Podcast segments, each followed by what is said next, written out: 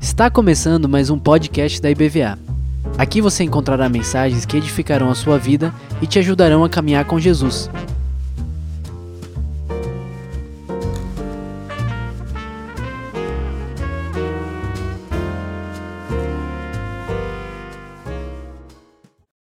Bom dia, igreja.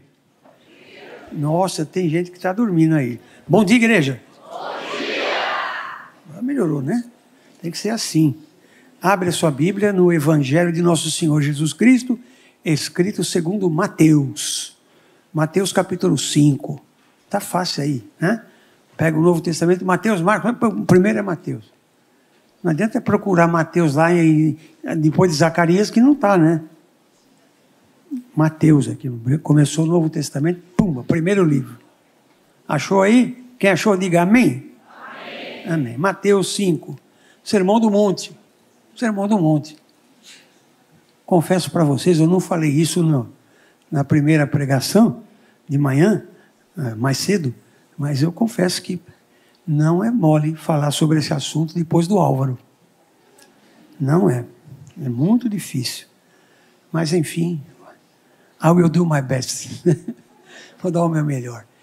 Sermão do Monte. O que, é isso aí? Né? O que, que sermão do Monte é esse? Que negócio é esse? Então vamos começar da seguinte maneira. Eu nasci em 1952, você faz a conta aí, você vê a minha idade. Né? E quando eu nasci, tinha acabado poucos anos após a Segunda Guerra Mundial.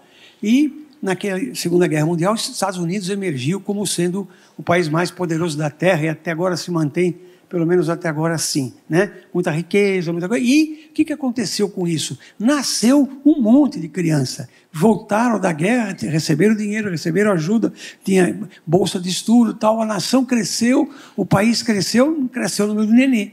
Né? Teve um boom de nenê. Quem é nascido nessa época como a minha, a, a classificação antropológica é que você é um baby boomer. Né? Teve um boom de bebê, você é um baby boomer.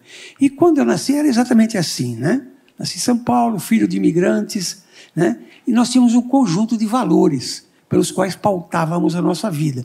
Deus em primeiro lugar, a família em segundo, o trabalho em terceiro. Meus, meus avós, meus pais eram imigrantes. Trabalho, trabalho, trabalho, coisa de trabalho. Tinha que trabalhar, lutar. Casamento monogâmico para a vida inteira. Casou, ela é sua esposa, é para o resto da vida. Sustentar sua família, honra as calças que você veste. Quantas vezes eu escutei meu pai falar isso? Mas acontece que depois de uns anos, lá para os anos 60, 70, apareceu um grupo de jovens né, que falava tudo o contrário disso. Era um grupo de pessoas chamado hippies, né, do paz e amor paz e amor. Né? Então, faça amor, não faça guerra. Era contra a guerra do Vietnã que estava acontecendo naquela época, que marcou o mundo inteiro e tal. E esse pessoal era contra. Negócio de família, não. Para com esses valores, não tem que estudar coisa nenhuma, não tem que ter profissão, não tem casamento nem monogâmico. Então, esse aí foi. Durou um tempão isso aí. Né? Depois sumiu. Então, esse período em que aquela cultura existente foi confrontada por uma cultura nova, que era, no caso dos hippies, que depois passou, é chamado, esse, essa cultura nova é chamada de contracultura. Contracultura. É contra a base que estava lá. Depois vieram outras gerações e até hoje tem isso. Muito bem. O que eu quero dizer com isso? Jesus estabeleceu um conjunto de valores para aqueles que são do seu reino, para aqueles que foram salvos ao aceitarem Jesus como seu Senhor e Salvador, foram cheios do Espírito Santo, se transformaram em crentes de Jesus. Então, para eles, tem um conjunto de valores que, desde a época mais primitiva, lá no início do Novo Testamento, é sempre uma contracultura. Ou seja, é sempre o oposto daquilo que está acontecendo. Como é que é isso? Explica melhor, João. Olha, eu, eu gosto muito de história da igreja, estudei essa matéria a minha vida toda, e você olhar assim lá, desde o ano 28 da fundação da igreja até hoje, quando você olha, quando que a igreja fez sucesso? Quando que a igreja impactou o mundo? Né? Pode ser bom, na época de Agostinho, na época da reforma. Então você vai colocando os, os impactos grandes da igreja.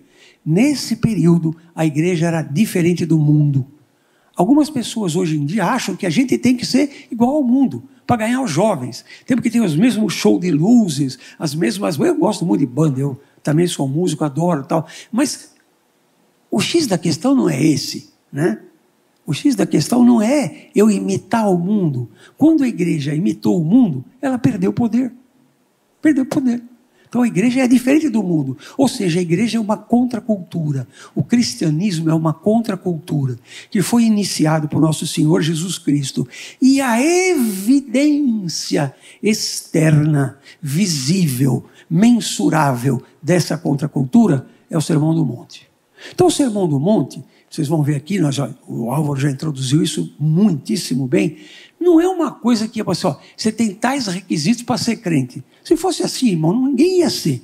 Eu era o primeiro que já estava fora da lista. Não é assim. É o contrário. Você é crente? Sou. Salvo em Cristo Jesus? Sim. Habita o Espírito Santo na sua vida? Sim. Então o seu caráter vai ser transformado dessa forma aqui, ó. Ah, mas não foi. Eu estou aqui na igreja faz 20 anos, eu não mudei nada. Eu duvido da tua salvação, irmão. Eu não sou ninguém para dizer se você é salvo ou não. Só Jesus é que sabe disso e você, né? Mas eu estou de acordo com os teólogos antigos lá, nos anos 1600 e pouco, que eram os puritanos, eles diziam o seguinte: não teve transformação? Não mostrou sinais evidentes do Sermão do Monte? Não, não está é salvo. Não desenvolveu santificação, não tem vida piedosa, não é salvo em Cristo. Eles falavam isso. O pessoal era meio radicalzão, né? Então, nós vamos enxergar o Sermão do Monte desse jeito. Nós já vimos aqui. E depois, dentro do Sermão do Monte, o pedaço que nos interessa é o pedaço das bem-aventuranças. Né? E hoje o nosso assunto é o capítulo 5, versículo 3. Versículo 4. Bem-aventurado os que choram, porque serão consolados. Então, felizes aqueles que choram, porque vão ser consolados. Esse é o nosso assunto, hoje e domingo que vem. Né? Então, uma, uma das características da igreja moderna que nós estamos vivendo é a superficialidade. As pessoas não refletem isso. Né? John Stott, quando visitou a América, um pastor importante, anglicano, foi o pastor da rainha da Inglaterra, morreu recentemente. Quando ele visitou os Estados Unidos, várias universidades, várias igrejas, ele falou o seguinte: aqui nos Estados Unidos, o evangelho tem 5 mil quilômetros de extensão e meio centímetro de profundidade. E aqui entre nós, qual é a profundidade, irmãos? Sabe do que depende disso? Do seu, do, daquilo que você está produzindo, do seu caráter, da mudança que o Espírito Santo, junto da palavra de Deus, fizeram e fazem na tua vida. É isso que reflete que você é crente. Você não é crente porque você não fuma, não joga, não bebe, não dança, né? Tem uma religião grande aí no Oriente Médio que não faz isso e não é crente. Então isso não define nada, mas a tua vida de oração, a tua vida de estudo da palavra, a tua vida que se modifica progressivamente em função do Espírito Santo na sua vida, essa vida é que faz de você um crente, é isso que faz diferença. Né? Então muita gente não tem levado essa escritura a sério, muita gente não leva a sua habitação do Espírito Santo a sério. Né? A Bíblia é muito mais do que um manual de instruções ela é a sua regra, é a sua autoridade. Você precisa fazer as coisas que estão ali, precisa conhecer. Né? E o Espírito, a palavra de Deus te mostra no que está ali. E o Espírito Santo te capacita a entender e a praticar. Ah, mas eu não estou praticando, eu não estou não estou praticando, não mudei nada. Alguma coisa está errada, irmão. Eu volto lá para o tempo dos puritanos e falar, eu duvido da tua salvação. Como é que é isso aí? O cara está aqui na igreja faz 15 anos, não muda nada. Como é que não dá para entender isso aí? Porque Jesus está dizendo que você vai fazer parte, sendo salvo em Cristo, de uma nova cultura, de uma contracultura. A sua forma de agir, a sua forma de pensar, o seu caráter está modificado pelo Espírito Santo. Não é por você mesmo. Sozinho você não faz nada. Sabe o que, que eu conseguiria fazer dos, ali do Sermão do Monte se eu fosse, não tivesse o Espírito Santo de Deus? Fazia nada daquilo. Não dá. Como é que vai ser sem espírito? Não dá. Né? O sermão do monte é uma posição de destaque dentro do que Jesus falou. Ninguém pode viver por si mesmo esse sermão. E esse é o ponto que eu quero frisar agora, nesse instante. Não dá para viver o sermão, não dá para viver as bem-aventuranças sem ajuda do alto, sem ajuda do Espírito Santo de Deus. Você nunca vai fazer nada daquilo se você não considera, não entende, não sente, não se curva ante a oração do Espírito Santo que habita em você. Ninguém pode viver por si mesmo esse sermão. Esse sermão ultrapassa a lei, ultrapassa a capacidade nossa humana. O Sermão do Monte destina-se a um povo cristão inteiro. Trata-se de uma perfeita representação na vida do reino de Deus. Ah, então é depois que a gente morrer? Não, o reino de Deus para você começa hoje, irmão. Jesus não falou? É a vida eterna é essa. Te conheço a ti como único Deus e a teu filho Jesus Cristo a quem enviasse. Isso é vida eterna. Você precisa começar a viver a vida eterna hoje. Tem os meus pés estão aqui no chão, as minhas mãos estão no meu trabalho, mas a minha cabeça, o meu coração tem que estar em Jesus. Eu tenho que dizer, eu sou, você não é desse mundo, irmão. É um paradoxo, mas é a realidade. Você é do outro planeta, do outro mundo, do outro, do outro hemisfério, do outro céu, do outro não sei o quê. Você é com Jesus, você não é daqui. Então, você tem que ter essa noção. Tem que ter essa noção, senão não tem transformação. E aí Jesus então subiu um monte, né? e começou a ensinar. Isso guarda um paralelismo lá para trás, se você quiser, você gosta de paralelos, quando Moisés sobe no monte e ensina: olha, se você fizer isso vai ser abençoado, se não fizer, assim vai ser amaldiçoado. Antes de entrar na terra prometida, o último sermão de Moisés, registrado em Deuteronômio, fala isso. E Jesus vai mostrando: olha, eu quero mostrar para vocês como que é um cidadão do reino. Não é como você é e tem que ser, é como você vai ser porque você é. É diferente. O grande propósito desse sermão é o de oferecer uma exposição do reino como uma realidade essencialmente espiritual. O reino é algo que está dentro de você, dentro de mim, está dentro de nós. Então, esse é o reino de Deus. Você é cidadão desse reino? Sim, o Espírito Santo vai agir na sua vida e vai mudar progressivamente o seu caráter. E você vai refletir aquilo que Jesus nos escreveu nas suas bem-aventuranças. Está claro isso? Você não consegue fazer sozinho, não, irmão. O Senhor Jesus Cristo, olha que frase. Quando eu li essa frase aqui, Álvaro, eu tremi na base. É de Martin Lloyd Jones. O Senhor Jesus Cristo morreu a fim de capacitar-nos a viver o sermão do monte. Não, Jesus morreu para me salvar. Salvar só salvou e você vai para o céu, tem um carimbo no passaporte, você acabou, tua salvação é isso. Não, Senhor. Tua salvação é isso, que é muita coisa, que é uma vaga no céu, mas a tua salvação é uma modificação progressiva desta vida aqui, até que você se torne a imagem e semelhança de Jesus Cristo. Como é que isso é possível? Pela palavra de Deus e pela ação do Espírito Santo na sua vida. Isso reflete as bem-aventuranças. Isso é ser crente. Isso é viver vida eterna. Aqui e agora. Paulo nos diz, a fim de remir-nos de toda iniquidade, é perdoar e purificar para si, Deus, um povo exclusivamente seu, zeloso de boas obras. O que você vai fazer?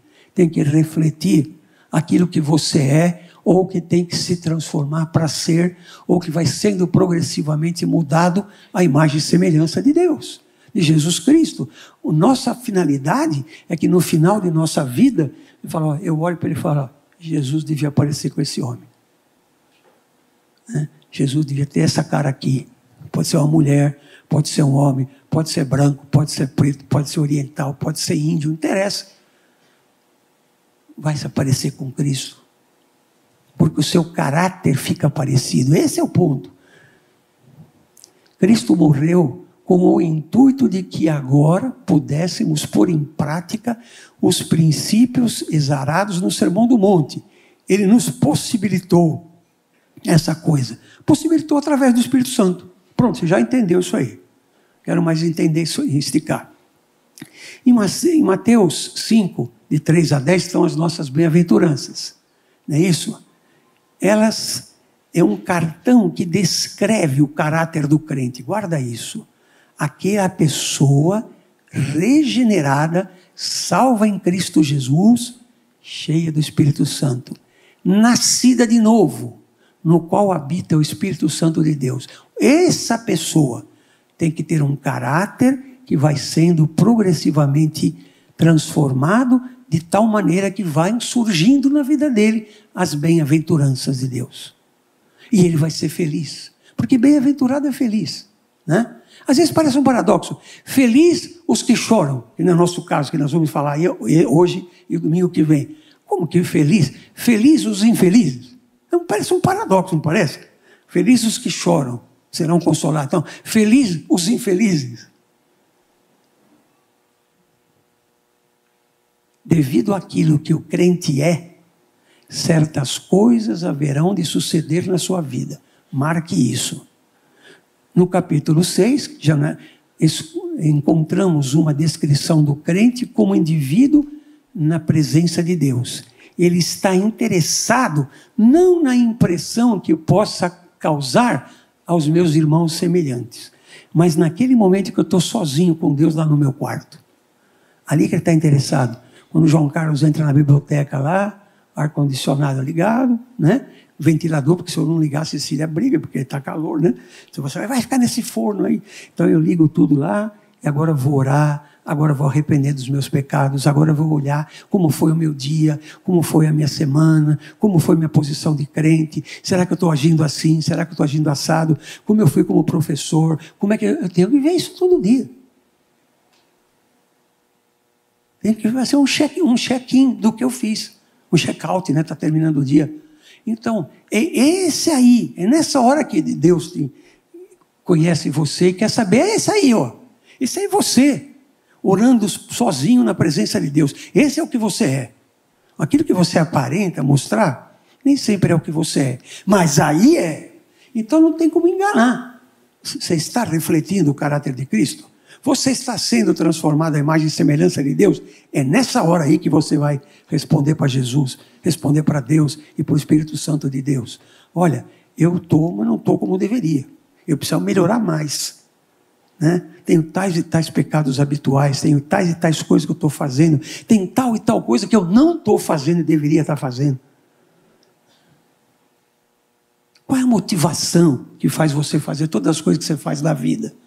Lá no século XVI tem um, um, um, um pastor, um, teólogo que eu gosto muito, que foi Calvino, que dizia o seguinte: qualquer coisa que você fizer na tua vida, cuja motivação não seja Jesus Cristo, é pecado. Pensa nisso, o cara era durão, né? Pensa nisso tudo que você faz na vida e que a motivação daquele ato, daquele pensamento, daquela ação, daquela demonstração de caráter, daquele ato amoroso ou não, não foi motivado por Jesus Cristo, é pecado. Vai dar errado. Então eu tenho que mudar. Eu sou crente em Cristo. Devo observar os princípios bíblicos. Tudo bem, observo. Tem que ter o Espírito Santo. Muito bem, eu tenho vive consciente de que está na presença de Deus e suas ações são realizadas à luz dessa íntima relação com Deus. Momento bom para te perguntar: como anda a tua íntima relação com Deus? Quando você está sozinho com Ele. Tudo que Ele faz, Ele faz com o intuito de ser agradável aos olhos do Senhor.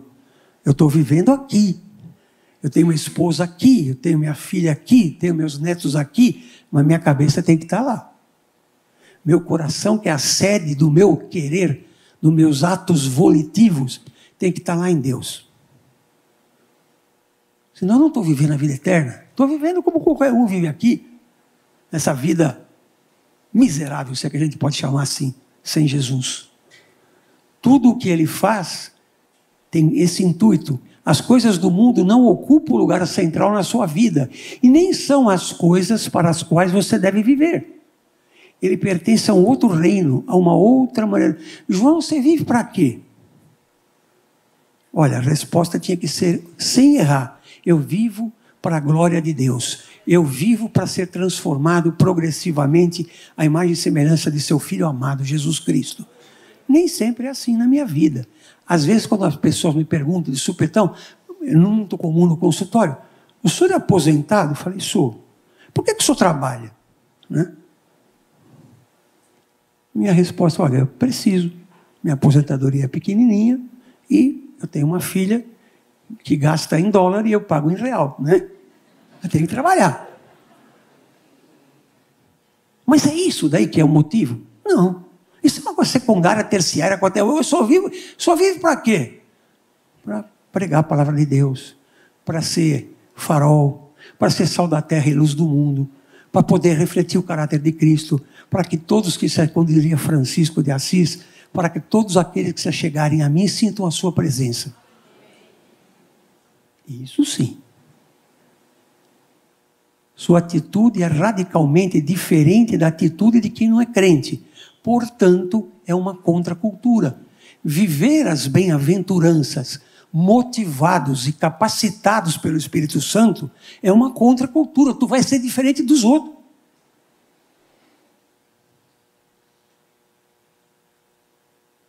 Não sei que deu aqui, mas não está virando, né?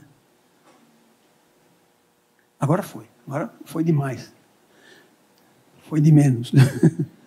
muito bem, esse aí é o Martin Lloyd Jones, uma, uma leitura que eu gosto muito. Um dos melhores livros que eu vi na minha vida, e outros pastores aqui, a gente já conversou sobre isso, todos, quase todos já leram, chama Estudos no Sermão do Monte. No começo ele foi publicado pela PES e agora foi republicado pela Fiel. Estudos no Sermão do Monte, Martin Lloyd Jones. Ele diz o seguinte: o Sermão do Monte é uma descrição do caráter do crente e não um código de ética ou moral que você tem que cumprir para ser crente. Não, senhor. Não, não, não. Ele reflete o que você é transformado em Cristo. Por causa daquilo que vocês são, eis como vocês deveriam encarar a lei e como deveriam viver. É isso que é um Sermão do Monte. E as bem-aventuranças, que é o nosso assunto, está no meio disso aí. Está no meio disso aí. O crente, ele é delineado em suas características ou qualidades essenciais nas bem-aventuranças. Como é que é, João? Como é que tem que ser? Tem que ser loiro ou moreno, baixinho, gordo, magro, alto, com barba sem barba? Não tem nada a ver, irmão. Nada a ver. Você é como Jesus? tem, tem se tornado progressivamente? Sente que se está fazendo modificações nessa direção? Se não, ajoelha e pede a Deus. Senhor, me dá mais do teu espírito, me dá mais, Senhor, mais e mais do teu espírito, para que eu possa perceber que é nessa direção que eu tenho que ir. Jesus nos ensinou que essa é a pessoa que é realmente abençoada, que realmente é feliz, aquele que faz isso. Senhor, eu quero refletir no meu caráter as suas bem-aventuranças. E eu quero ser um homem feliz, porque eu reflito isso na minha vida. Esse é o verdadeiro feliz. Outras coisas não são felizes, não deixam feliz. É tudo passageiro, você não vai levar nada dessa vida. Tem gente preso nas coisas materiais, vocês já viram isso? Tem gente preso, o cara preso na casa que ele fez, no carro novo que ele comprou, que é melhor que o do vizinho da frente. Para com isso, irmão. Você vai sair daqui sem nada.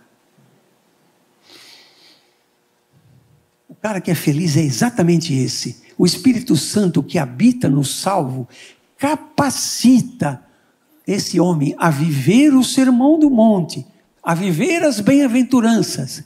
Então ele será chamado do quê? Feliz. Você é um cara feliz, você é uma mulher feliz. Porque é rica materialmente? Não, eu sou feliz porque eu tenho Jesus no coração e estou sendo transformado à imagem dele. O resto é resto.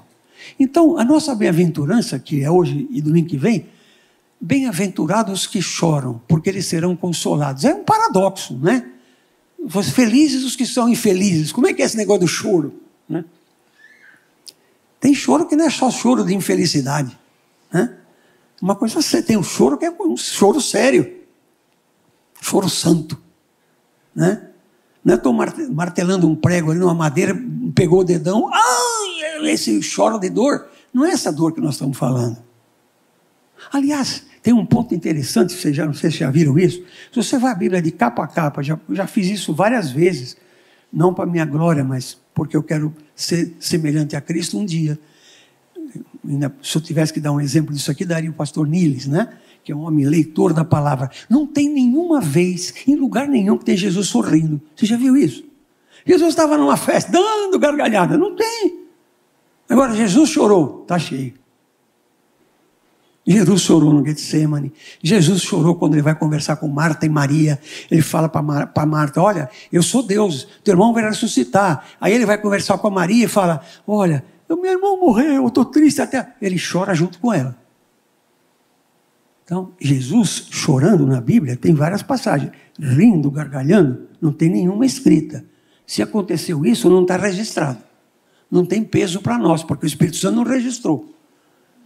Que espécie de tristeza é essa que nós estamos falando que pode produzir a maior felicidade? Que choro é esse que é abençoado por Deus e que produz felicidade? Uma coisa eu quero que vocês pensem na língua original. Eu não, não sou professor de grego, nada disso, né? Eu sei o grego por gasto meu. A palavra que foi usada por Jesus aqui, no lugar de chorou, é um verbo, pantotes ele significa lamentar, prantear por morto. Vocês já prantearam por um morto? É uma tristeza profunda, pega lá no fundo da alma.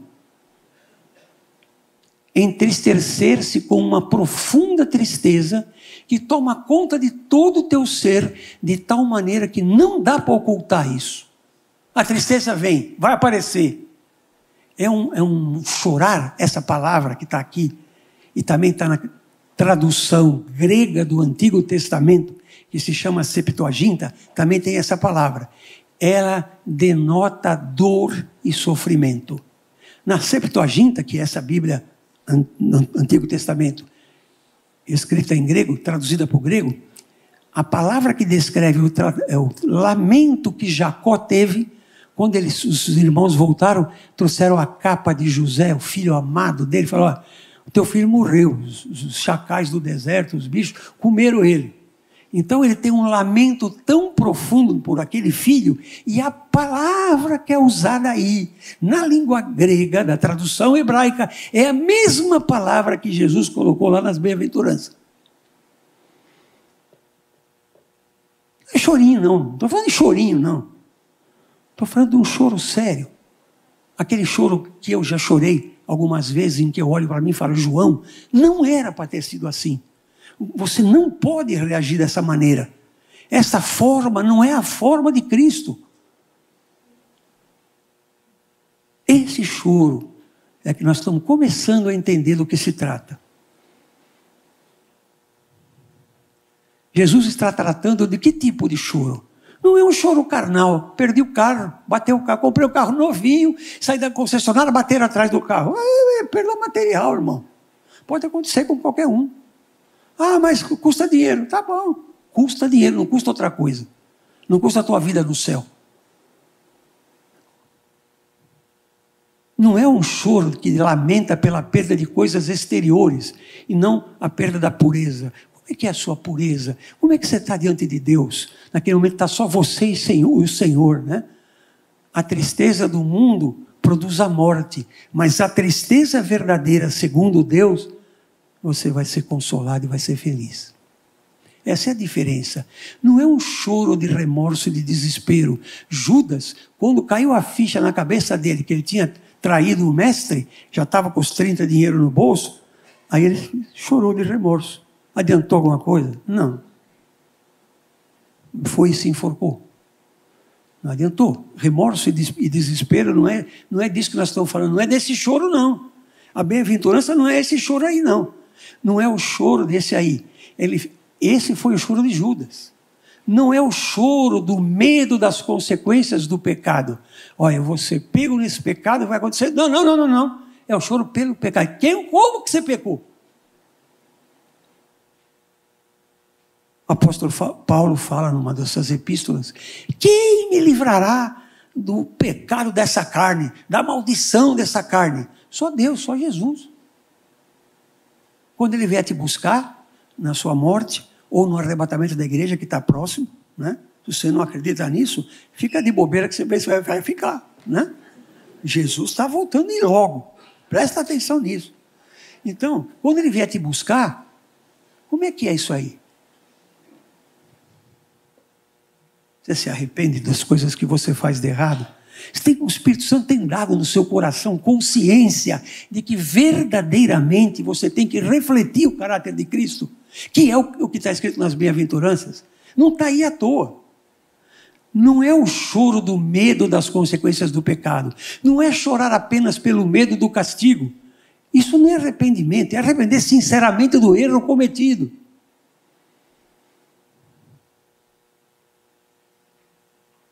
Esse homem que está aí com essa cara aí é o Hernandes Dias Lopes. Eu gosto muito de ler as coisas que ele escreve e prega.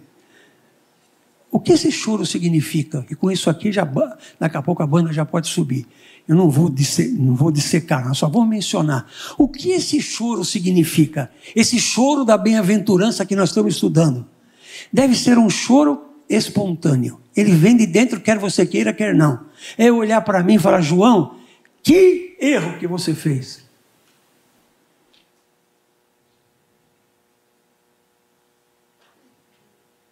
Deve ser um choro espiritual. Não é um choro por nada material. É um choro que você chora pelas coisas que você está vendo que tem que mudar e não mudou. Deve ser um choro pelo nosso próprio pecado. E mais do que isso, Jesus não disse que você tem que amar a Deus sobre todas as coisas e ao próximo como a ti mesmo. Então você tem que chorar pelo teu irmão que pecou. Como é isso? Tem que estar tá ligado, tem que estar tá ligado aos irmãos. O irmão sofreu, sofre junto. Não quero aqui me fixar em, em nada. Deus sabe que eu não quero isso. Essa semana passada, quando recebi um e-mail e, e vi no, no grupo de pastores que a filhinha do Álvaro estava doente, eu chorei. Porque eu sinto a dor do meu irmão. Eu sei o quanto ele ama aquela filha, o quanto eu amo a minha filha. Eu chorei. Então, você chora pelas coisas do seu irmão? Você chora quando ele erra? Você chora quando ele passa aperto? Mas que amor é esse que não faz isso? Onde que está a ação do Espírito Santo na tua vida? É isso que tem que buscar. Estudar as bem-aventuranças, como nós vamos estudar ao longo desses tempos aqui, nós determinamos que seria assim, orientados e conduzidos pelo pastor Marcos, nós chegamos a essa conclusão, vamos estudar isso. É para isso aí, irmão. É para entender que esse tem que ser o seu caráter, o seu e o meu. Amém.